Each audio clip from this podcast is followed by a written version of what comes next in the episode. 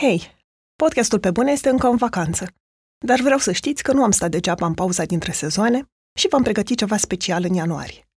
Anul trecut ne-a venit o idee nebună. Cum ar fi să mutăm podcastul pe scenă timp de o seară? Iar ideea ne-a plăcut atât de mult, încât a trebuit să o punem în practică. Așa a luat naștere pe Bune Live, un spectacol în cinci acte, în care veți putea asculta și vedea oameni din domenii creative diferite, vorbind sincer despre probleme de care se lovesc în muncă. Cum faci față criticilor atunci când nu e criticat doar proiectul la care ai lucrat, ci și cine ești ca om? Care e legătura dintre ceea ce faci și cine ești? Cum faci să nu-ți pierzi motivația și să perseverezi în muncă în ciuda obstacolelor? Sunt doar câteva dintre întrebările la care vom încerca să răspundem pe viu în fața voastră.